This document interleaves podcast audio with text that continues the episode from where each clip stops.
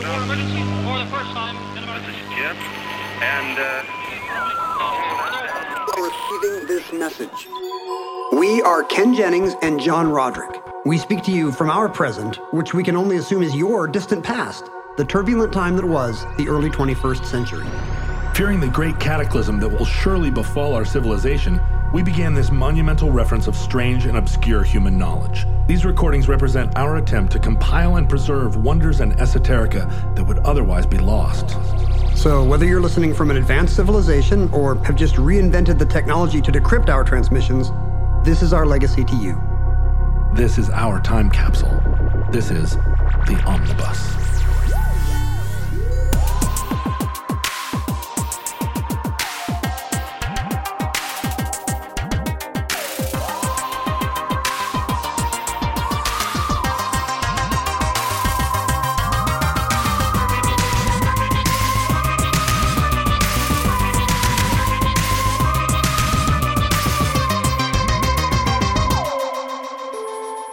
Have accessed entry 810.ps7825.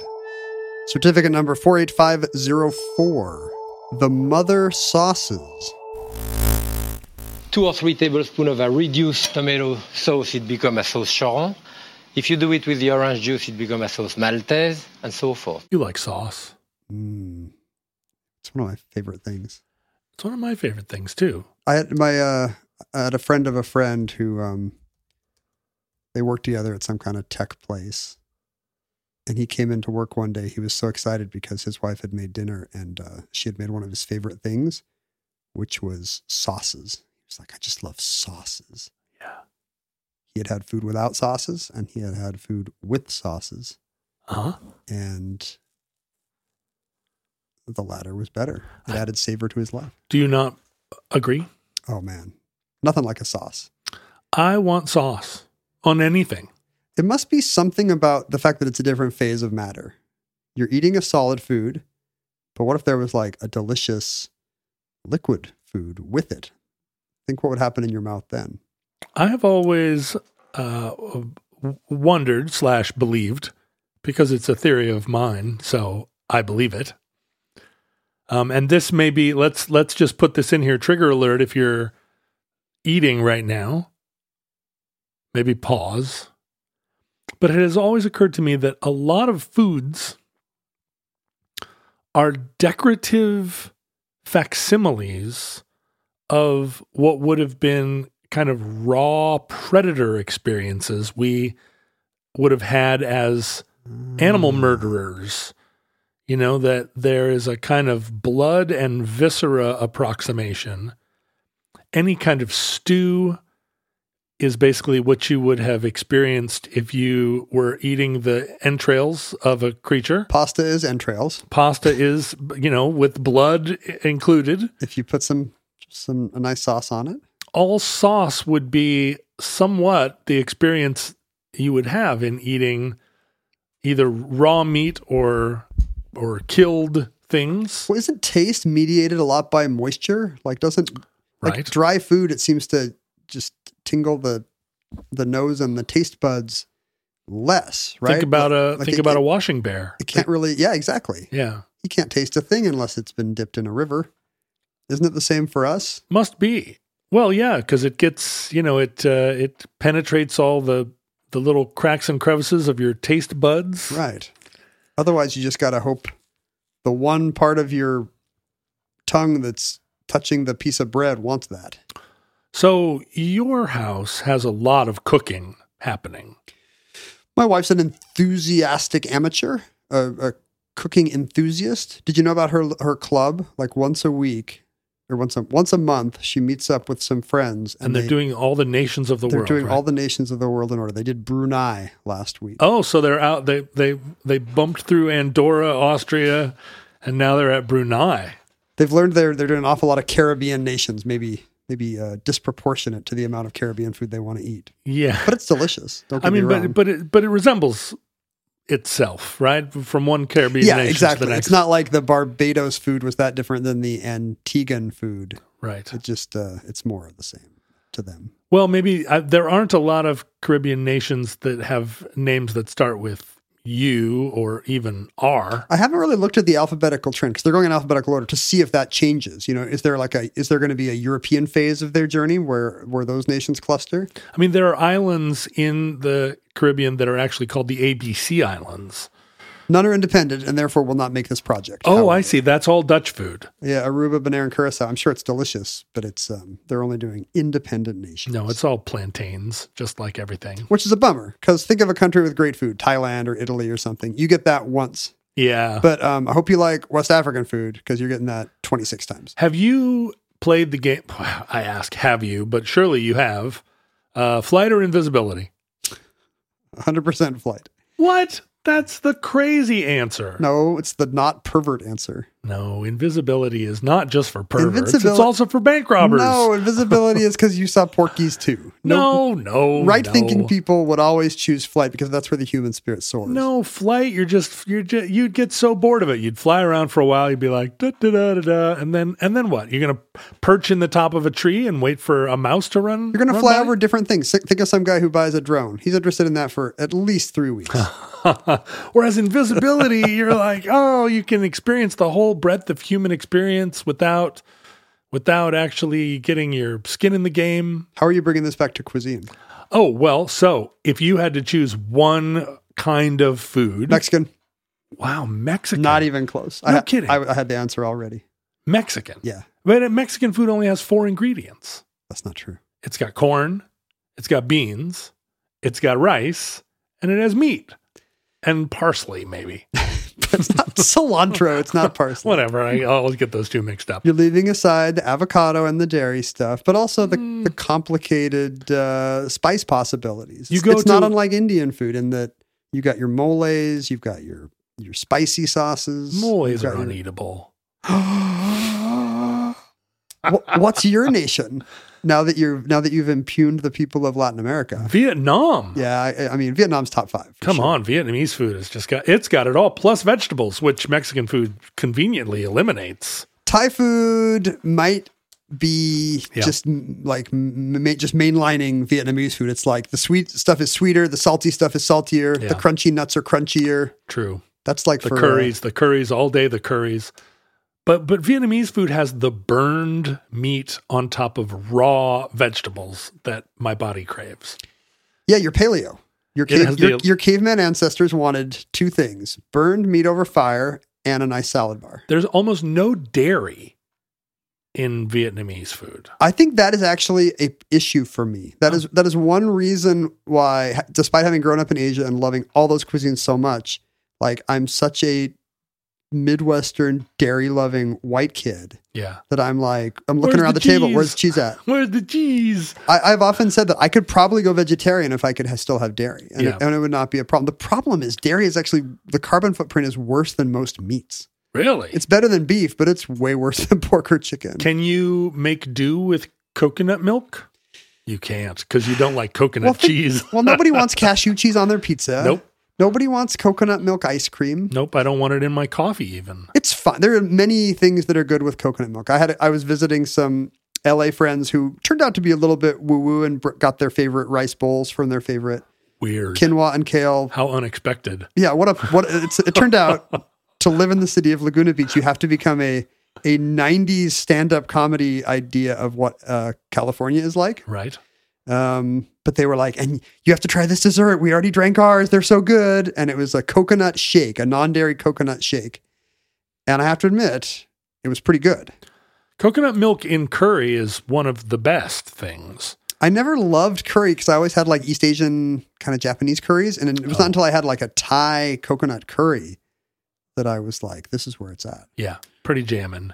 My daughter played that game with me. I said, "What what was the food that you would eat if you could if you could only pick one thing?" And she said, "Beef."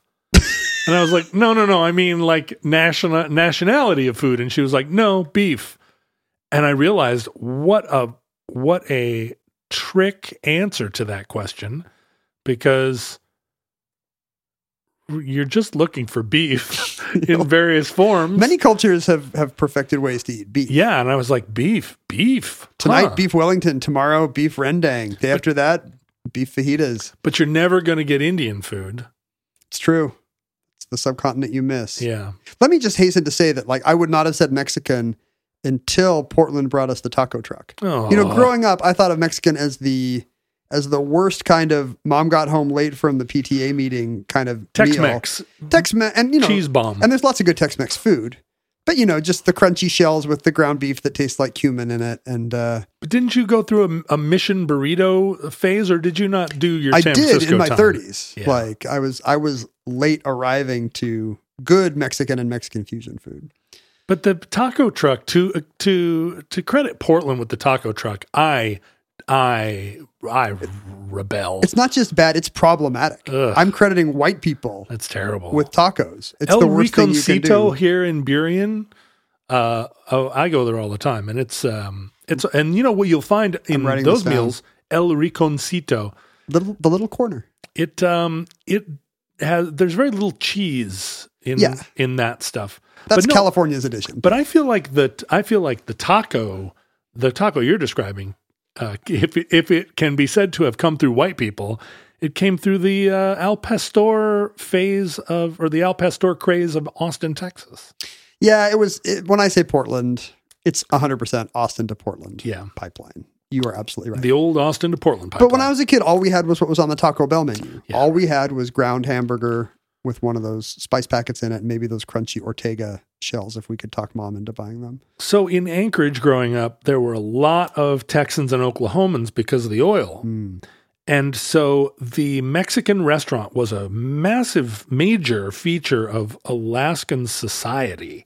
Every neighborhood had its own distinctive Mexican place that was your local spot that you were loyal to. And was it kind of a nice sit down place? yep. Yeah. And there was a bar where everybody was rowdy and drunk and, and you know, Margarita Monday. yeah, and you could hear them yelling.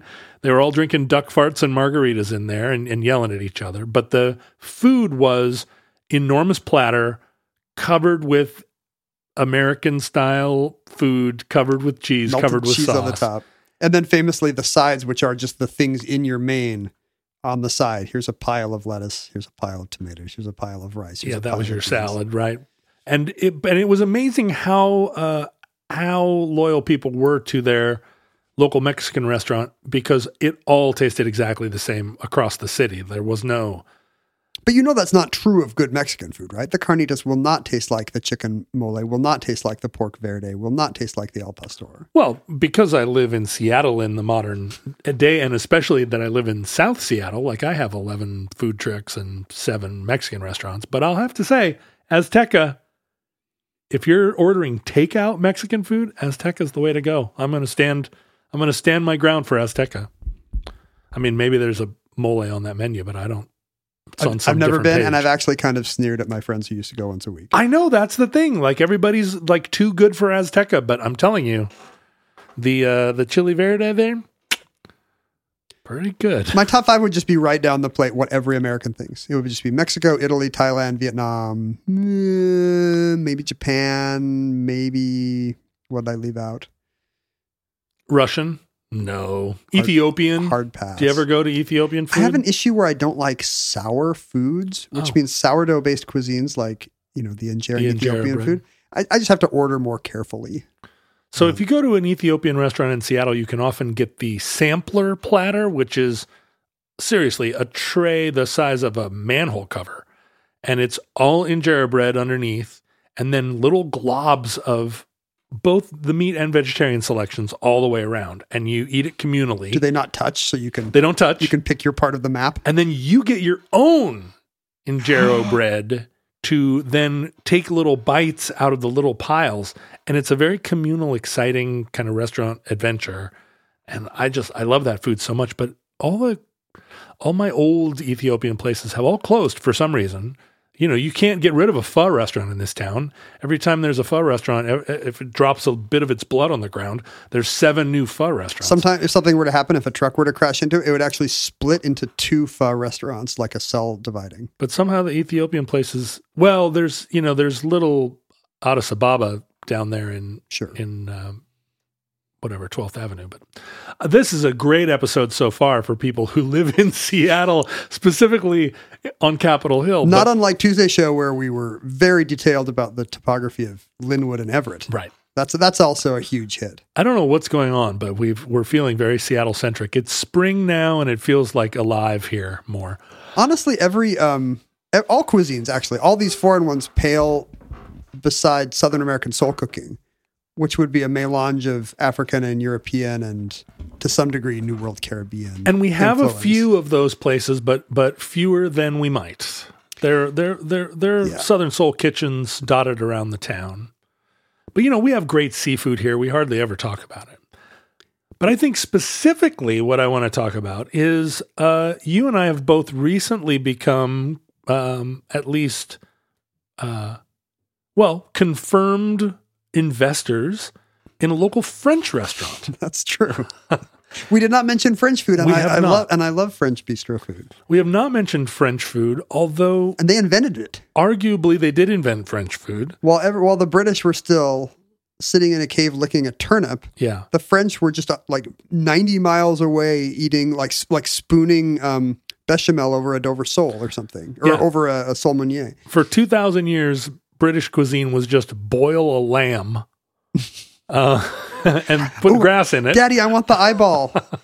Uh, it- yeah. Meanwhile, in France, they were uh, they were putting salted butter on everything, and it's everything's better with salted butter. they were so far ahead of us that as recently as like 1955 to 1960, the definition of good food was a French restaurant because that's where you'd go to some place where something fresh, innovative, and reliably tasty was happening. Like every other culture was synonymous with less good food. And what we're describing as we talk about our uh, international food court of favorite foods is a thing that did not exist in the United States until very recently. My mom can uh, can readily recall the first time she had spaghetti, Yeah. the first time she saw a pizza, the first time she understood what a taco was. Looking at the history of sushi is funny. You know how it, how it just spreads from a oh come on kind of LA fad right, to. you can't possibly be eating raw fish. And I remember the first time I had pad thai in 1997. I was Well, like, "Where's this been all my life?" Vietnamese food was really only introduced into the U.S. after the Vietnam It's War. people thing. yeah, during the diaspora, and then Thai food, even yeah, more recently. A lot of these things, Sou- Southeast Asian foods, came into the U.S. through Seattle, San Francisco, and L.A. for obvious reasons. Sorry, Canada, Vancouver too. Yeah, and Vancouver has the, uh, World's the best, Chinese, food. I'm not better than China. no question. Uh, New York, of course, always had a vibrant uh, food culture, but I couldn't get Mexican food in New York as recently as 2001. you couldn't find it. You know what's funny now is walking around a European capital and seeing the taco places. That's crazy. Because you used to do a double take. You're like, wait, I thought I was in Manchester slash Bratislava. Why is there a, a, a Senor Cactuses? I remember in 1995 looking for a corn chip in all of Western Europe and couldn't find it anywhere. I just want a maize chip. You call it maize. No, my people call it maize, although my people don't. They call it a Frito. Um, but French cuisine, despite the fact that we didn't mention it, and despite the fact that it's surprisingly hard to find now in Seattle and maybe everywhere, it was the definition of cuisine. In fact, cuisine, a French word. the French word for cooking. Literally, our word for good food is just like good food that is French. Yeah. Because that was all there was. French was the uh, the European export. I'm sorry, did I say French? French was a European export, The language. but also uh, French food was was the and this is this is in a world where there was amazing Italian food Yeah. And uh, and also phenomenal Spanish food, as we'll see Must in a some, minute. must be some racism there, right? well, of all the cultures making um making good European food, the French are have fell on the white side of the white line the most recently or earliest. The story of it has a lot to do with the um the era of the Habsburgs, the Bourbons, uh, Napoleon, the various wars, but but a lot of the uh, the kind of admixture of royal families, like the inbreeding of of royal families, and then the transition in the uh, between the 18th century and the 19th century where there became a bourgeoisie, right? Where where food that had formerly been Right. Formerly, eight people could eat something nice. yeah, only the uh, you know the idea of there being fresh food and uh, local food, tasty food, really food with taste that wasn't just boiled mutton. Peasants couldn't get salt some, Couldn't- sometimes. Couldn't get around, you know, and there was there was no audience for it outside of the very rich. And the the beginning of of haute cuisine, you know, really coincided with the uh, the advent of spas and hotels, um, the advent of You're going to the continent for something classy. that's right. And the kind of, you know, the spread, uh, the ebb and flow of French culture uh, via Napoleon becoming a kind of, um, you know, a widely distributed culture. But then as the French contracted, as Napoleon uh, was defeated and, and Splitsville, um, there was still a thin layer of hollandaise sauce covering much of Europe. there was, but there was also, I mean, throughout the Napoleonic uh, era and the era immediately before, as the French went out, they also brought back. So courtiers and, you know, the, uh, as the royals kind of moved around, they brought their own cooks with them. And then cooks, you know, would be in a royal court, but would be preparing the food of the of the um, the the the princess who came from Spain or Italy to marry the king. So it'd be like you'll never guess what the Russians are doing with beets or what the Egyptians are doing with saffron or And it would take, you know, it would take the royal court by storm. Yeah. But as there, you know, as as a bourgeoisie disseminated or as food disseminated into a new middle class, um the the you know, kind of the out of work cooks of the of Louis XIV's sort of found new opportunities cooking for um cooking for spas and hotels. middle class.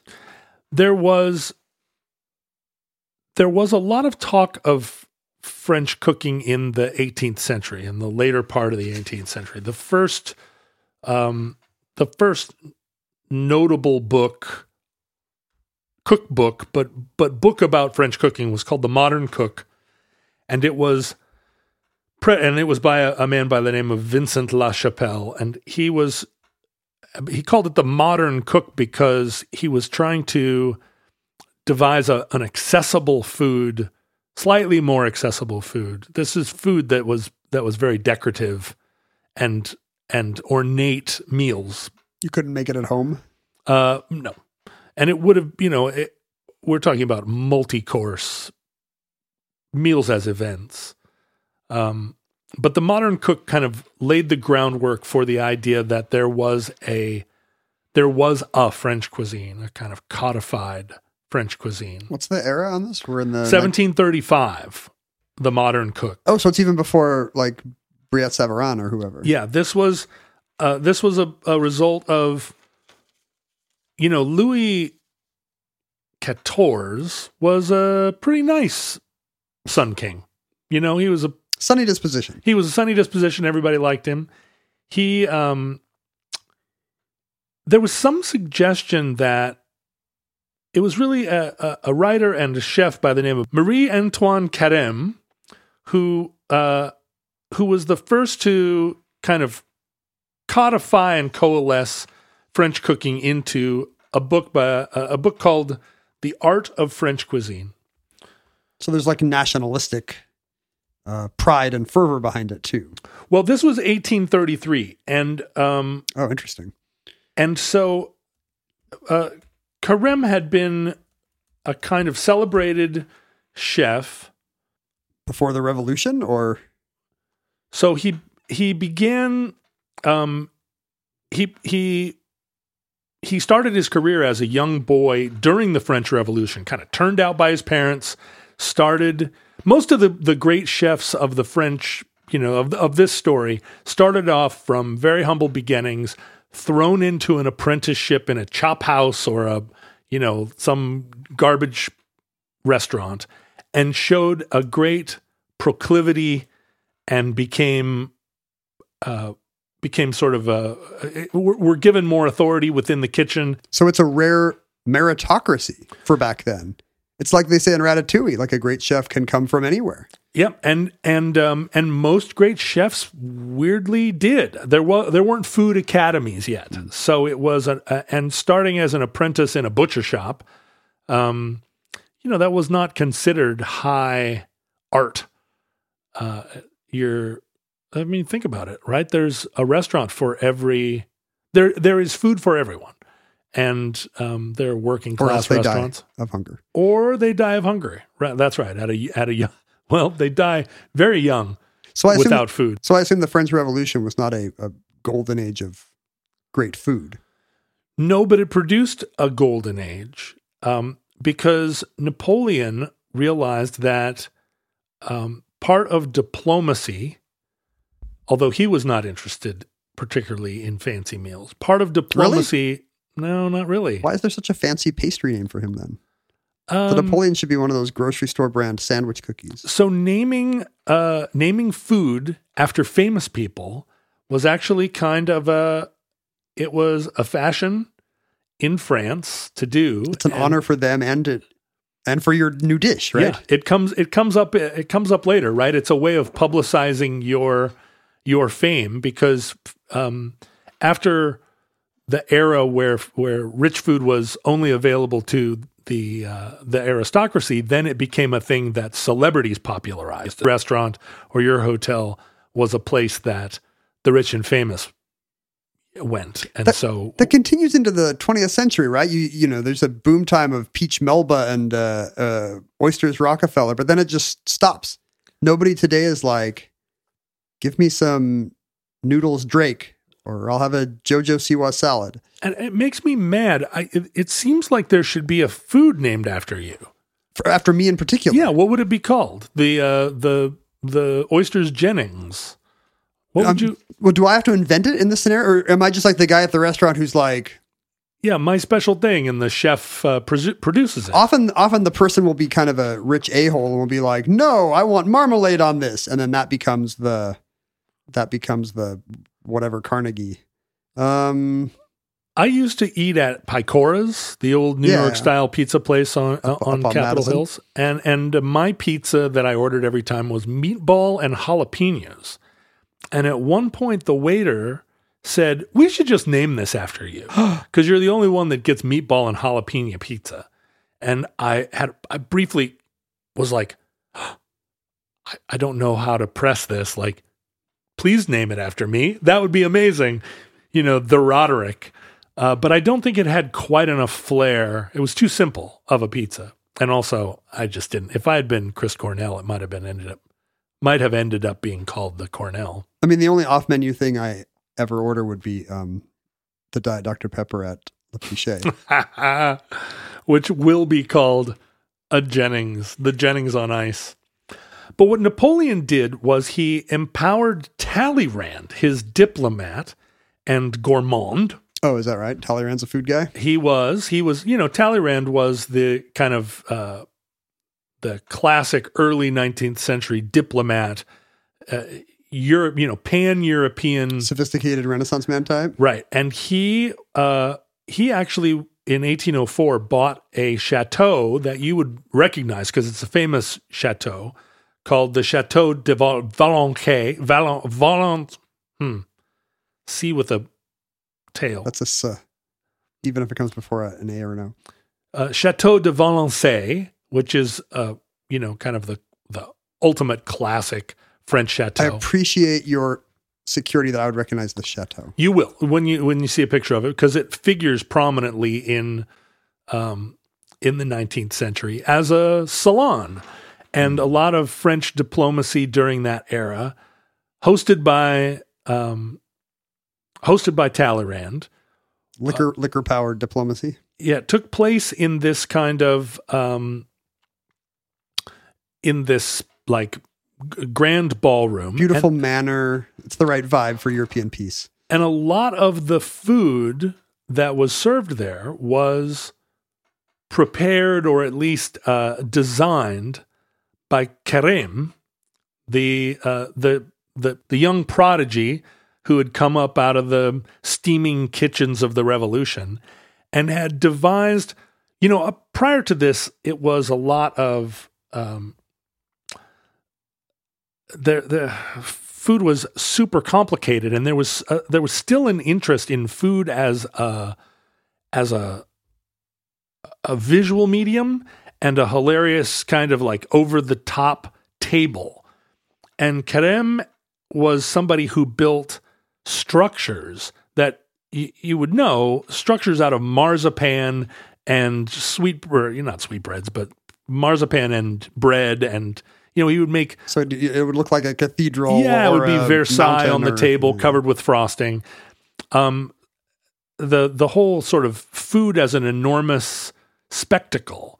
Um, there were in the French style. The service was to to have multiple courses, but to bring it all out at once. Because then you get the eye popping table groaning under the weight of it. Right here it is. It's a suckling pig and big desserts and fruit and My idea of high class food at this time is that it's all built around like, you know, very rare ingredients like only the king could have hummingbird brains inside his lark's tongue, inside his that kind of thing, right? And there's a lot there's a, a lot of that, but but even after the so uh, crazily like Talleyrand and his um his style survived the restoration of the monarchy and maybe it's not crazy like he was still very much in that style so even after Napoleon was deposed this kind of continued on and Carême continued kind of and became the celebrity chef that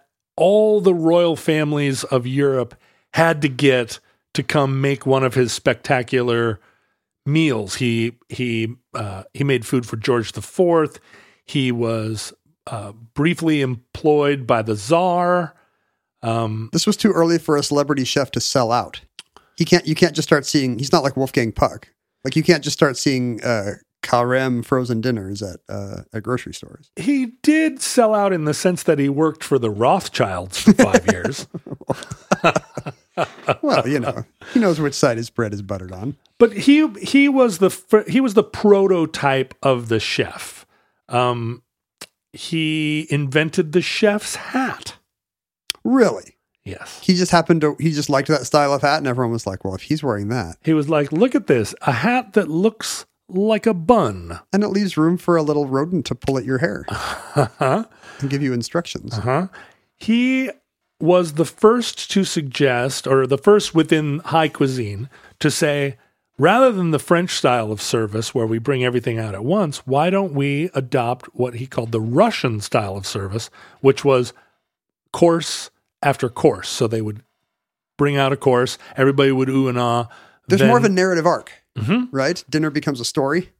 Um, yeah, right, exactly. And you have, and each thing gets its featured moment. You've eaten a five course meal in in France, Sure.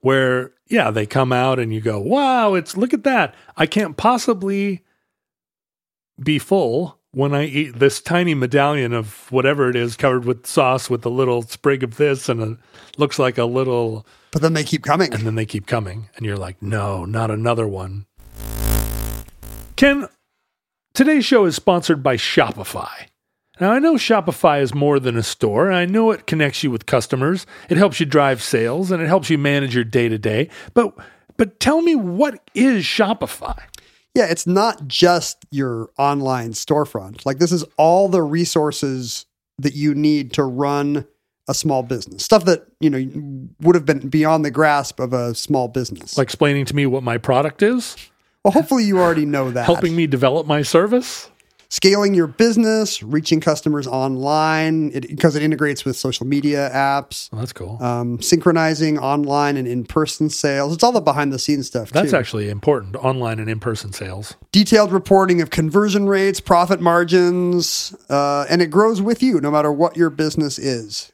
i mean am i too small to use shopify No, it's for upstarts, startups, established businesses alike. These are the kind of tools that used to be only for the big boys, but now businesses of any size can enjoy with Shopify. can I uh, like integrate it with other apps, third party stuff?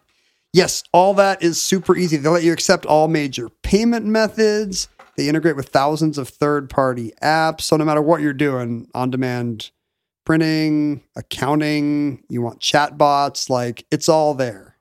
So, what do I do if I want to start uh, turning the power of Shopify to benefit me and my products?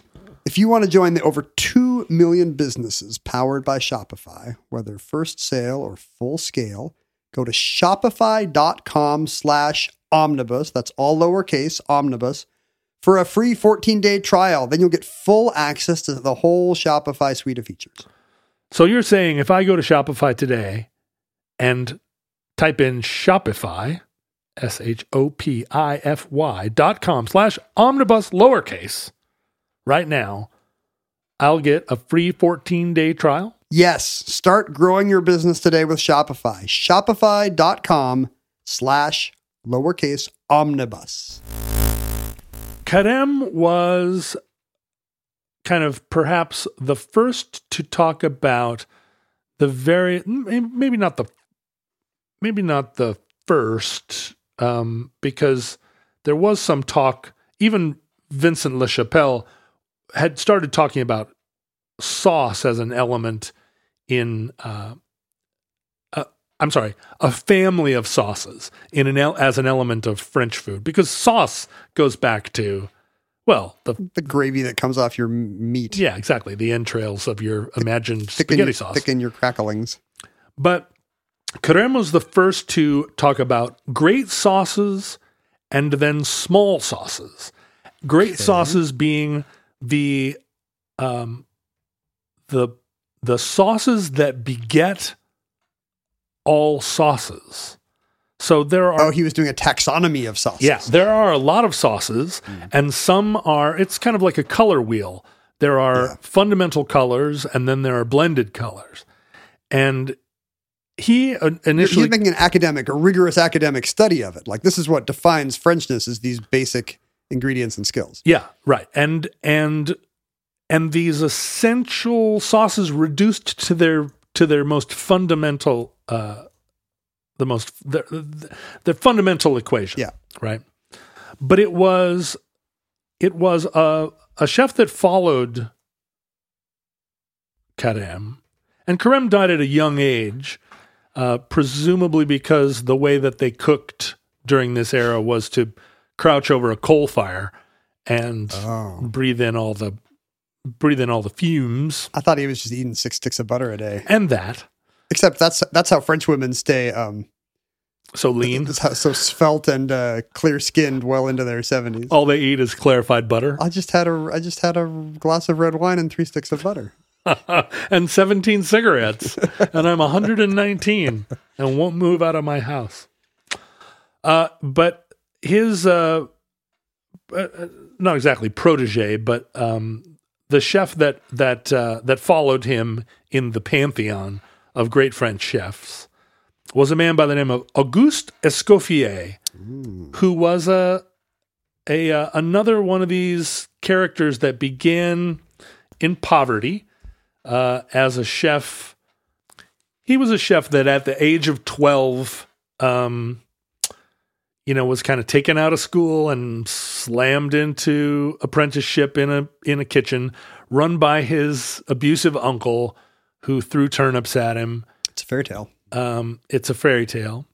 Uh, this was in the south of France, France in Nice, and um, he was a small man, small in stature, Short king. so much so that bois. he uh, he ended up having to he ended up kind of devising a set of lifts for his shoes just so he could actually operate in the So kitchen. you can see the top of the stove. Exactly. Hey, what's going on up there? Could somebody stir that for me?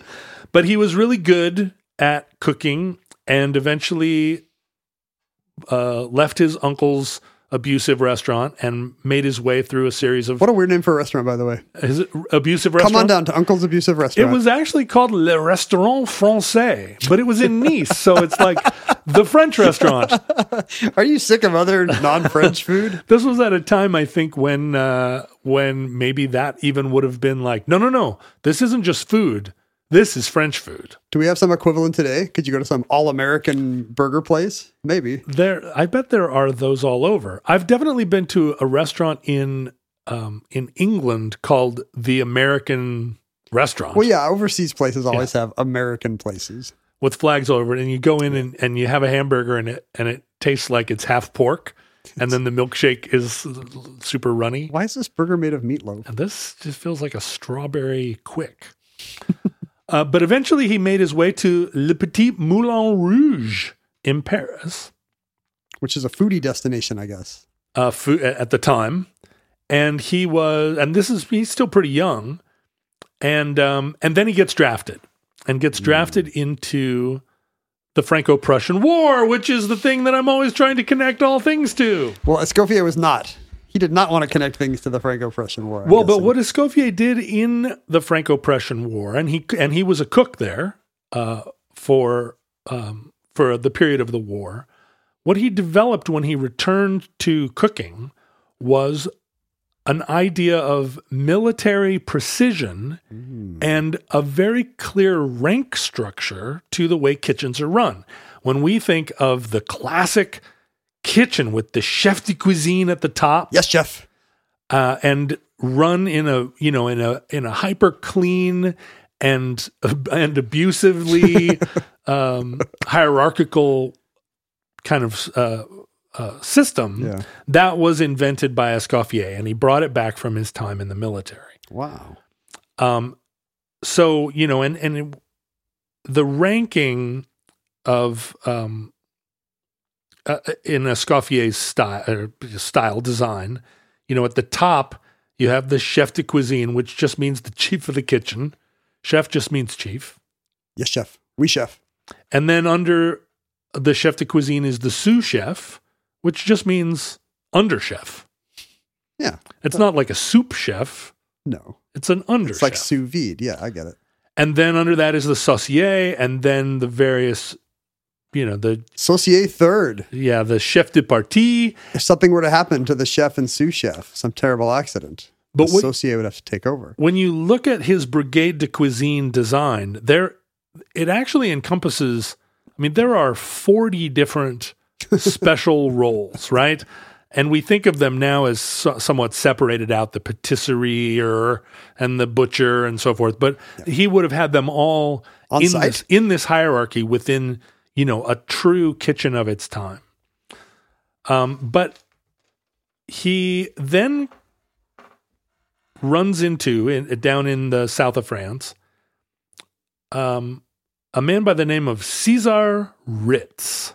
Ah, of hotel fame And Cesar Ritz or is crackers fame. he's also it's not the cracker, it's the hotel. Although the cracker is derived, I think, from Cesar Ritz in the sense that Ritz became synonymous with um, the highest, ritziest class of thing. Yeah.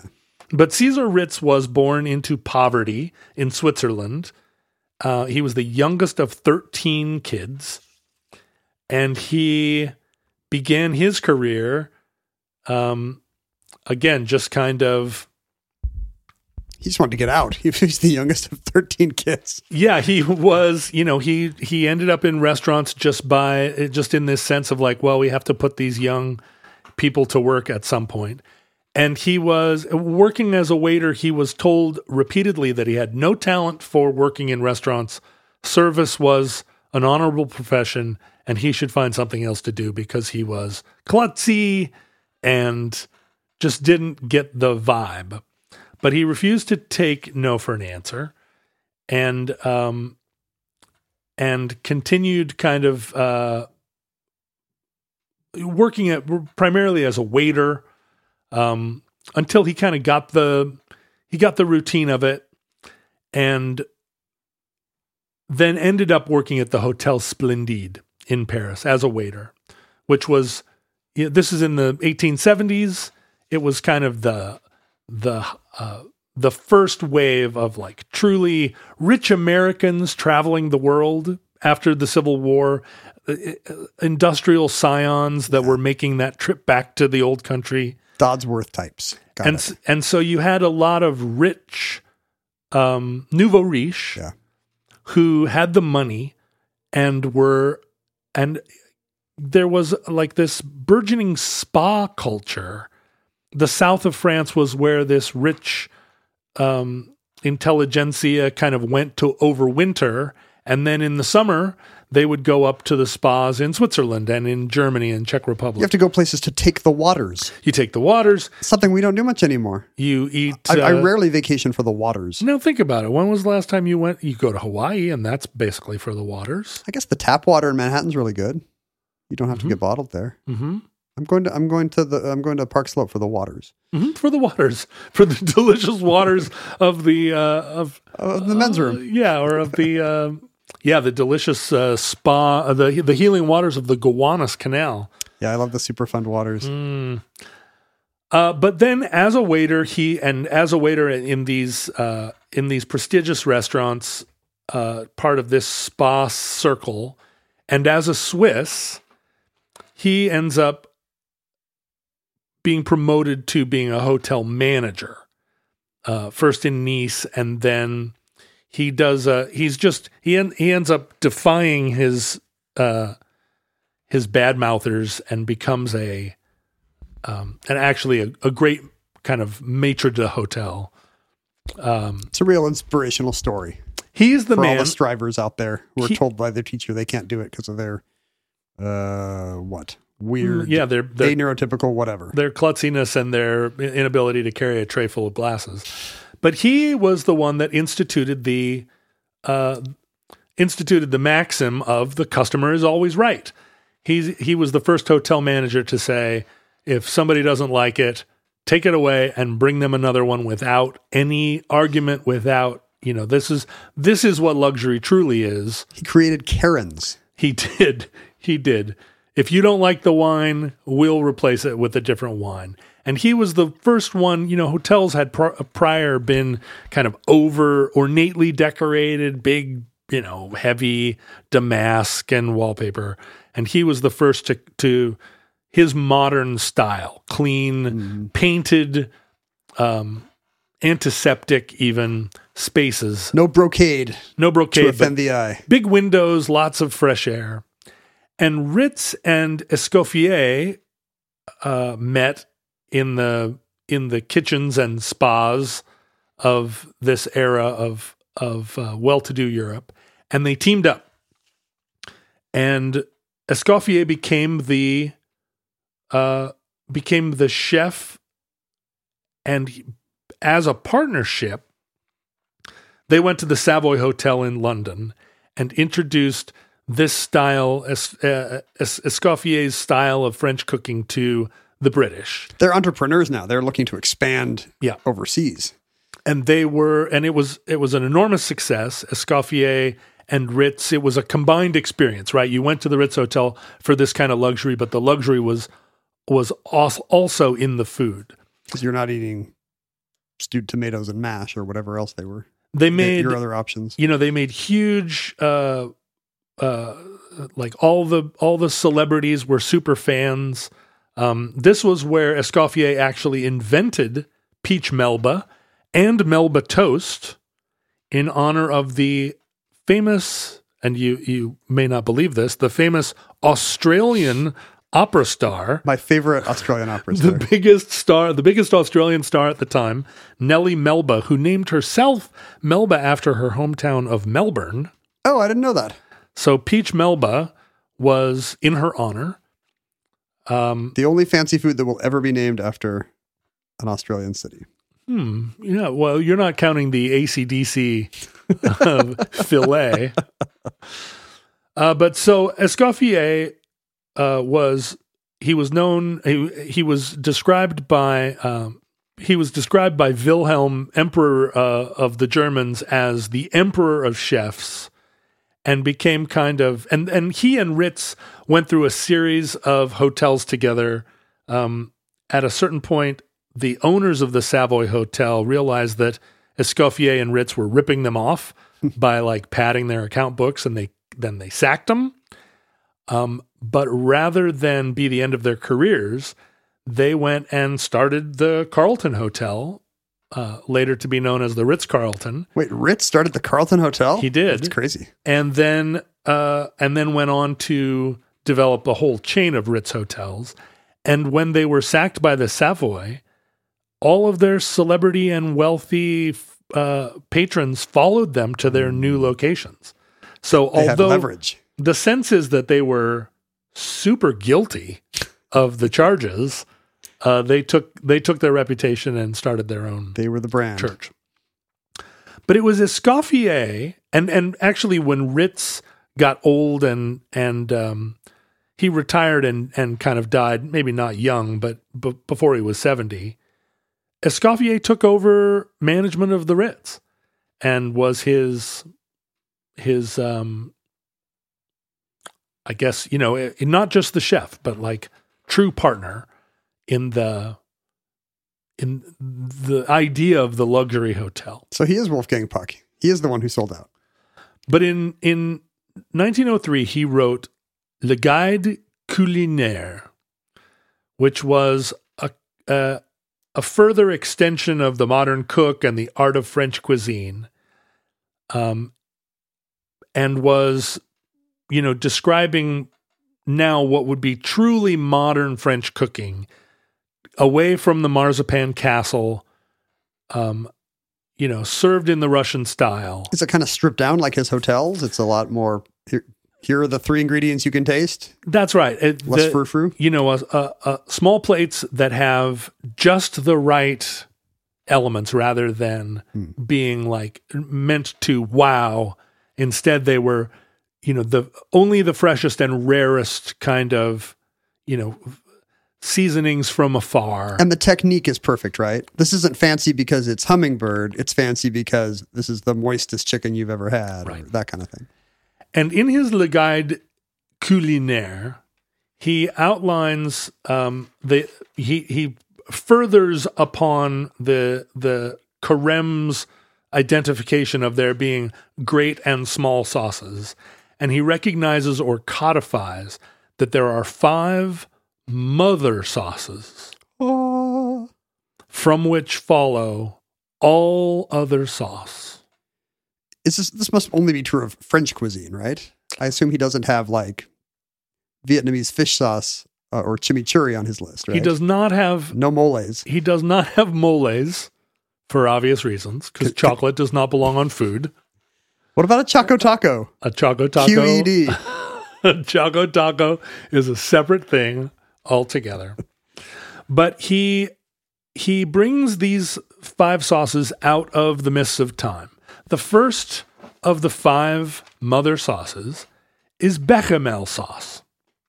It's not just like a that's a white sauce, right? It's like flour and milk. No, what is bechamel? Well, it is. It's um so 3 out of the 5 mother sauces really begin with a roux.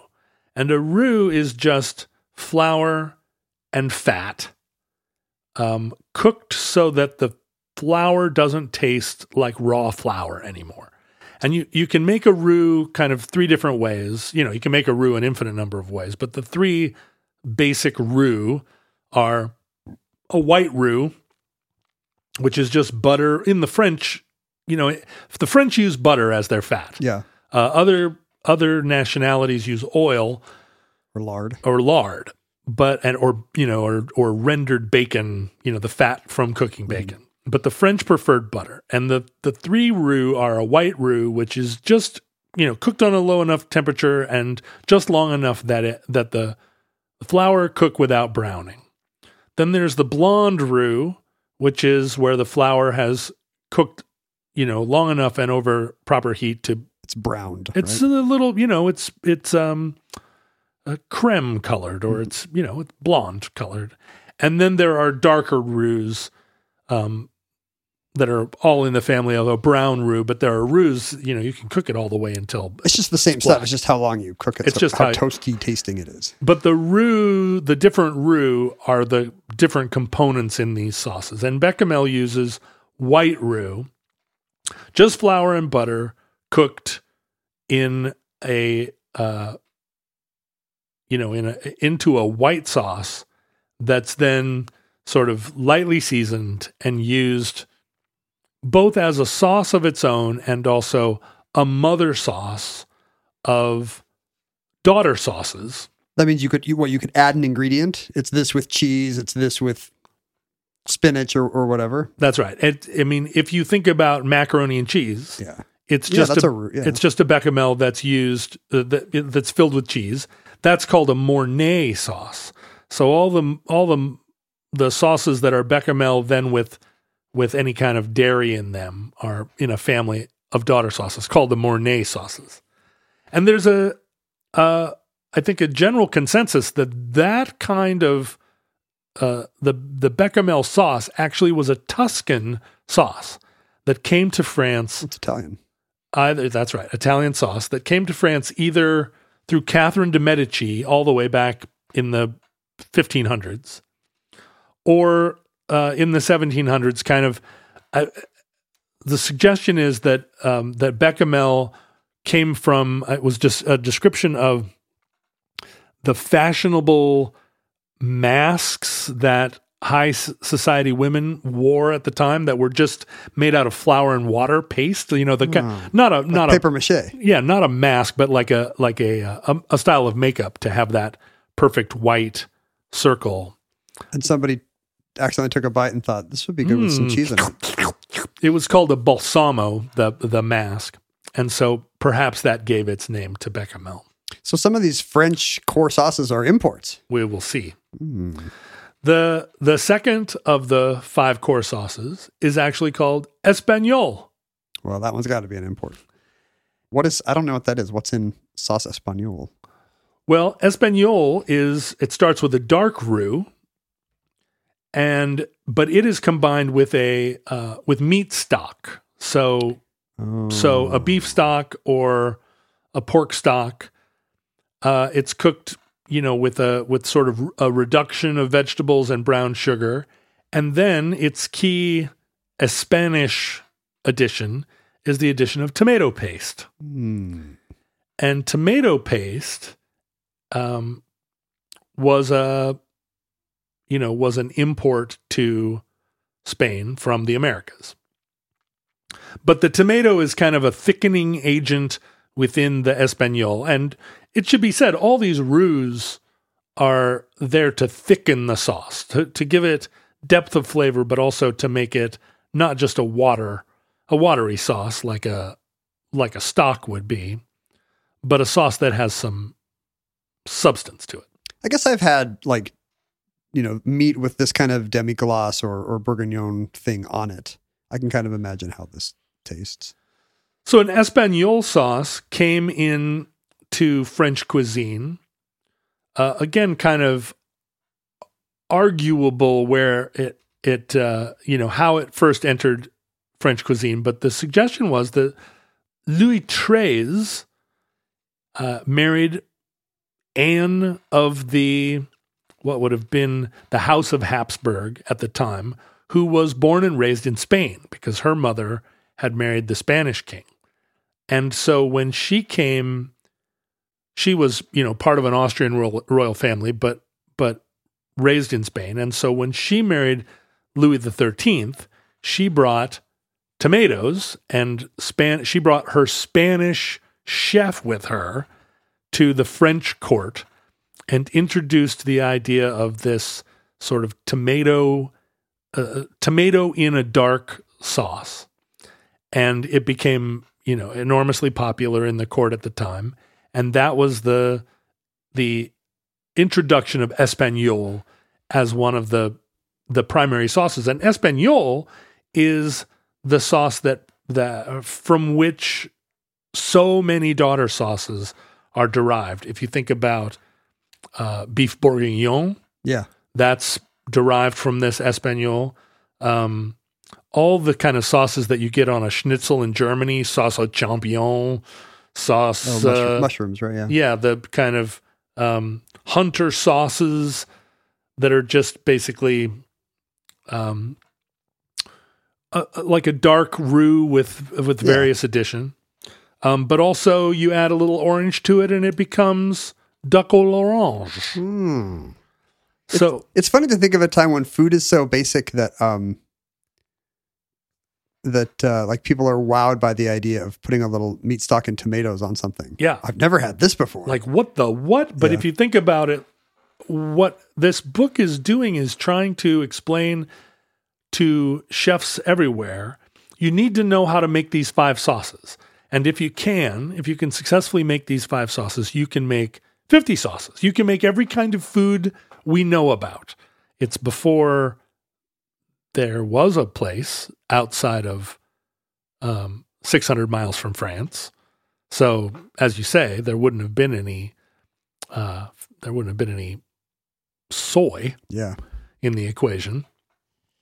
But at the time, this would, I mean, in a in any courtly hotel or spa or uh, or rich person's dining room, this would have been these five sauces would have been all you needed because they go eat, uh, the- uh, each sauce has a meat that it prefers or meats that it prefers. The third of the key sauces was wait for it tomato sauce. Now, have you guys tried this? tomato being a, a, a recent and kind of exciting uh, addition to European cuisine. It was it only came back well, duh. It came with the Spanish. Um and again, I mean this is the third of the five sauces. Is this some particular kind? Is this indistinguishable from what might be in a can of tomato sauce today? Initially, yeah, tomato sauce tomatoes with some, I don't know, salt and sugar. tomato sauce being just the sauce of tomatoes. The first reference to tomato sauce was um, a Franciscan friar in the in the late fifteen hundreds had been to Tenochtitlan hmm and had seen sauce for sale in the market that was made out of tomatoes and peppers and He went to some early taco truck. yeah, and he was like, "Whoa, this stuff! You got to check it out." Do you want mild or medium, sir? Wait, you're a conquistador. Let's give you mild. but y- Europeans were slow to to know quite what to do with it. The first um, the first mention of tomato sauce in Italy was not until the 1690s, so hundred years later. Yeah, when you think about Italians inventing pizza or whatever, they used to just put olive oil on. Like tomato sauce wasn't a big, you know, they they were eating pasta and flatbread long before they had tomato to put on it. Yeah, and and the the introduction to Italian cuisine came as a result of the Spanish viceroy to Italy requesting that his Italian chef make some tomato based sauces for him. And the Italians were like, say, what have we here? But the idea of pasta with tomatoes, the first mention of pasta with a tomato sauce isn't until 100 years after that. 1790 was the first. America's older than spaghetti and meatballs. But the French version of tomato sauce was made with, uh, rather than with butter, with a reduction of pork pork belly fat, Hmm. And then cooked with onion and bay leaves and thyme and garlic and So that's, sugar. that's a very specific kind of culinary tomato sauce, not just a can you would open today. yeah, it's a it's uh, and it's the mother sauce of bolognese. Hmm. um, which somehow caught its uh, caught the Italian in it. Uh, but again, Do you think that's reverse engineered? Like this is the ba- this is the basis for what the Italians call bolognese, or or do you think did bolognese actually derive from this original simpler sauce? the the two you know the two worlds are so interconnected with one another. Um, I think the idea of bolognese on pasta, you know, the Italians were throwing pasta around as they still do now out of a cannon, the famous Italian pasta cannon. Hey, you try to go to a soccer game, you just get a face full of pasta. It's the worst. The fourth of the five sauces is velouté, which is French for, or velouté, I guess, as the French would say, velouté, which is just the word for velvety. What's in velouté? Well, velouté is um, is a blonde roux that's just prepared with clear stock. Oh, there's that buzz. It's gone. It's prepared with clear stock, and it's basically a fish that is used. I'm sorry. It's basically a sauce that's used with fish, fish and chicken. You're thinking of a white sauce that you might find, um, you know, like a wine sauce on chicken. Yeah. You know, you're not going to put a white wine sauce on beef, right. but you do put it on chicken and fish. Uh, you add a little cream to it, and it becomes a supreme. Um, if you put, you know, there, uh, if you put egg yolk in it, it's a very common sauce.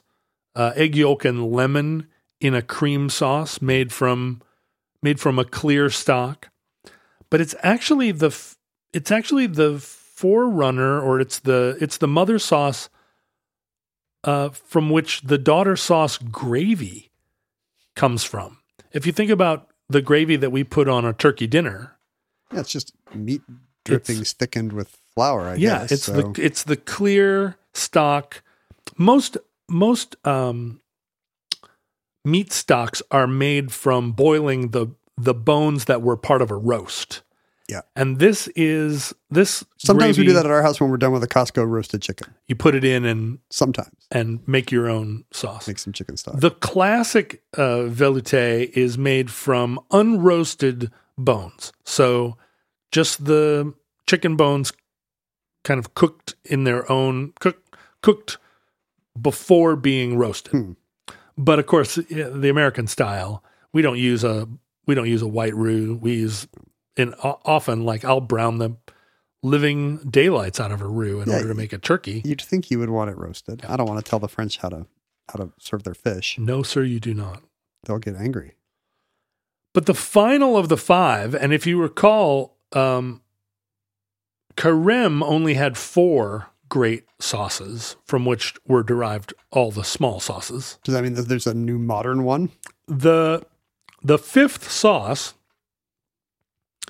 is hollandaise sauce, Hmm. which is in French just Dutch sauce. Is it? Oh, yeah, right. From Holland. Is that actually where it comes from? Well, the you know, it kind of initially um was brought back to France by the Huguenot ex exiles who had been exiled to uh in uh, exiled to Holland in the in the um you know, the war of you hear about Dutch sauce. It, people were writing about Dutch sauce earlier, but it's the it's the the first recipe for Dutch sauce is written down in 1650s, and it's initially, even at the very uh, start, described as a sauce to be put on asparagus. That's what you still use it for today, right? That's right. Doesn't asparagus often have hollandaise on it? It does, and it is a sauce without a roux. So this is Oh, right. It's got egg thickening in it, right? it's egg yolk and butter, and then lemon and salt and pepper in its basic form. I mean, that's still what it is on eggs Benedict today. hmm And I feel like that's the only one of the five that I've ever just eaten and been like, "Yep, I know exactly what this is and what to serve it on." What's curious about hollandaise, although it is a Dutch sauce, it's really um, and and carême, and I think a lot of chefs would have made hollandaise rather than a mother sauce, a daughter sauce of mayonnaise, which is I guess mayonnaise is kind of similar. just oil, egg yolk, and vinegar. Yeah, it's still emulsified egg. It's, Mhm. Oh, it's got vinegar in it. it's got vinegar and or lemon, vinegar or lemon. Lemon's usually in hollandaise. Um, so mayonnaise actually gets its name from uh, the city of Mahón, which is the capital of Majorca. No, not Majorca, Menorca. It's the capital of the smaller island next to Majorca. Spanish island. is- Menorca. I mean, it's true that you eat mayonnaise with a lot of Spanish food. A lot of tapas have a mayo-based sauce. Yeah, and all of these Take are that mayonnaise is for white people complainers. they're somewhat derived from an ancient sauce, which is just vinaigrette. It's Yeah. just oil and vinegar. Um, the the kind of mixing it up, adding lemon, kind of getting the the creaminess of it rather than leaving it in its oil and vinegar state, um, was brought back to France France in the 1750s because the Duc de Richelieu conquered Minorca and loved the local cuisine. So brought it back and uh and then connected it, connected mayonnaise with the sauce that had been brought from Holland. And I guess its its purest French form is hollandaise rather than mayonnaise, which we can credit again to Spain. Spain in, in all its many forms. And we can credit Miracle Whip to America.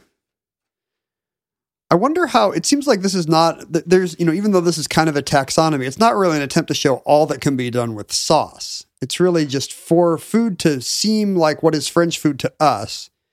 Here are the kinds of roots it comes from. Because this is not an exhaustive list of sauces at all, but it's an exhaustive list of what makes for French food, I guess. most of the sauces that come, most of the sauces that you would get in haute cuisine are uh, at their in their elemental form one of these five sauces. Béarnaise sauce comes from hollandaise. Like you take these basic concepts and then add garlic here, capers there.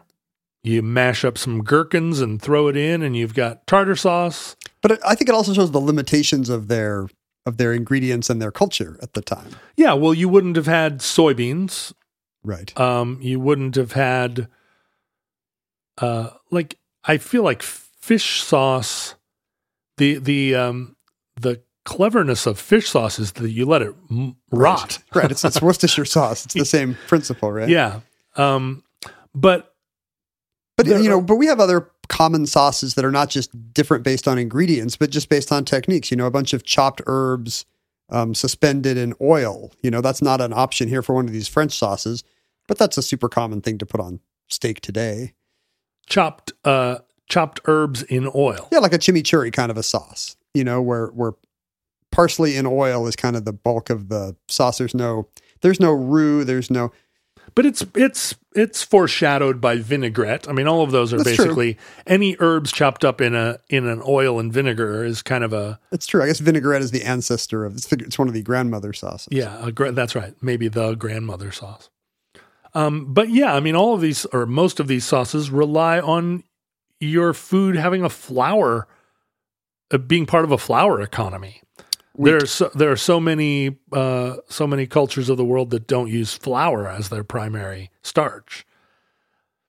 But those are the you know the if you think about the food that we think of as American food, the stews and gravies that although I don't eat French food except when I go to Le Pichet to see how my money's doing, uh, I put gravy or cheese sauce or spaghetti sauce on six out of five meals.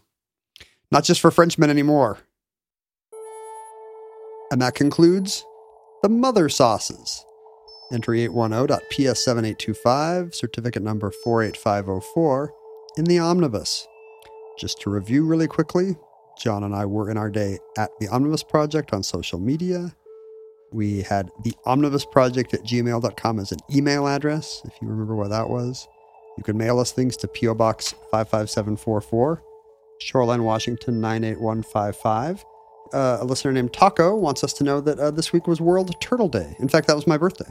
World Turtle Day is your birthday? Yeah, and what some weird, whatever my weird version of Windows had a picture of a turtle pop up in the taskbar, and I guess that's because it was World Turtle Day. And uh, taco, presumably not named after one of the French sauces. No, and maybe, maybe named after the European musician. Who knows? mhm. Um, it wanted us to. There's a couple um, turtle puns here. Go on. No, you don't. I'm here for the turtle puns. Well, I don't want you to experience the joy of a pun without sharing it with me. wishing you a plastronomical World Turtle Day. This is a, a pun that hinges on knowing what part of the shell the plastron is. Hope you have a shell of a time. Hell, I have to think. I guess. Maybe you should say, hope you shall have a good time. That's that, that would be my note. But remember to carapace yourselves Okay.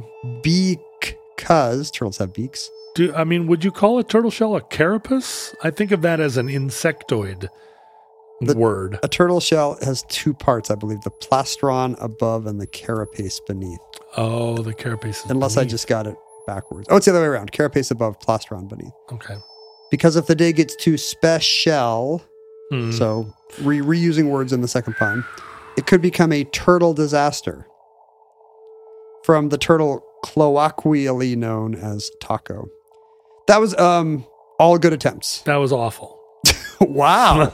but the But the but I don't like puns, so but the- that's. but the postcard's lovely. Did Taco come up with all those himself? I would have to imagine. I Oh. don't know where you would go to have somebody write um, attempts at turtle puns for you. Well, in that case, I give it three and a half out of five stars. He taught us a few things about turtle puns today. Lame. So please send us um, reptile puns at your convenience. You can also uh, well send us uh, send us your recipes. Send us your sauce recipes. Yeah, I have only just recently started making sauce in earnest myself. Um, and I love it. I'm making sauces all the time. Your associé. I am. When you came over for dinner last, I had stew, didn't I? It's true. Beef stew. You're, you're counting that as a sauce. Well, I mean, it's got a roux. It's got a roux. it's got a roux. I can't deny it.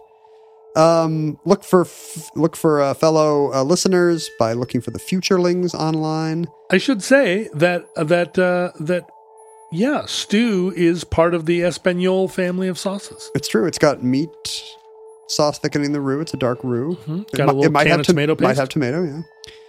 Um, the blah blah blah Facebook, Patreon, of course, is the most important destination. Let me just take a moment and say that it would really uh, continue the longevity of the show if those of you whose budget allows were to become subscribers and enjoy the monthly addenda show, among other things.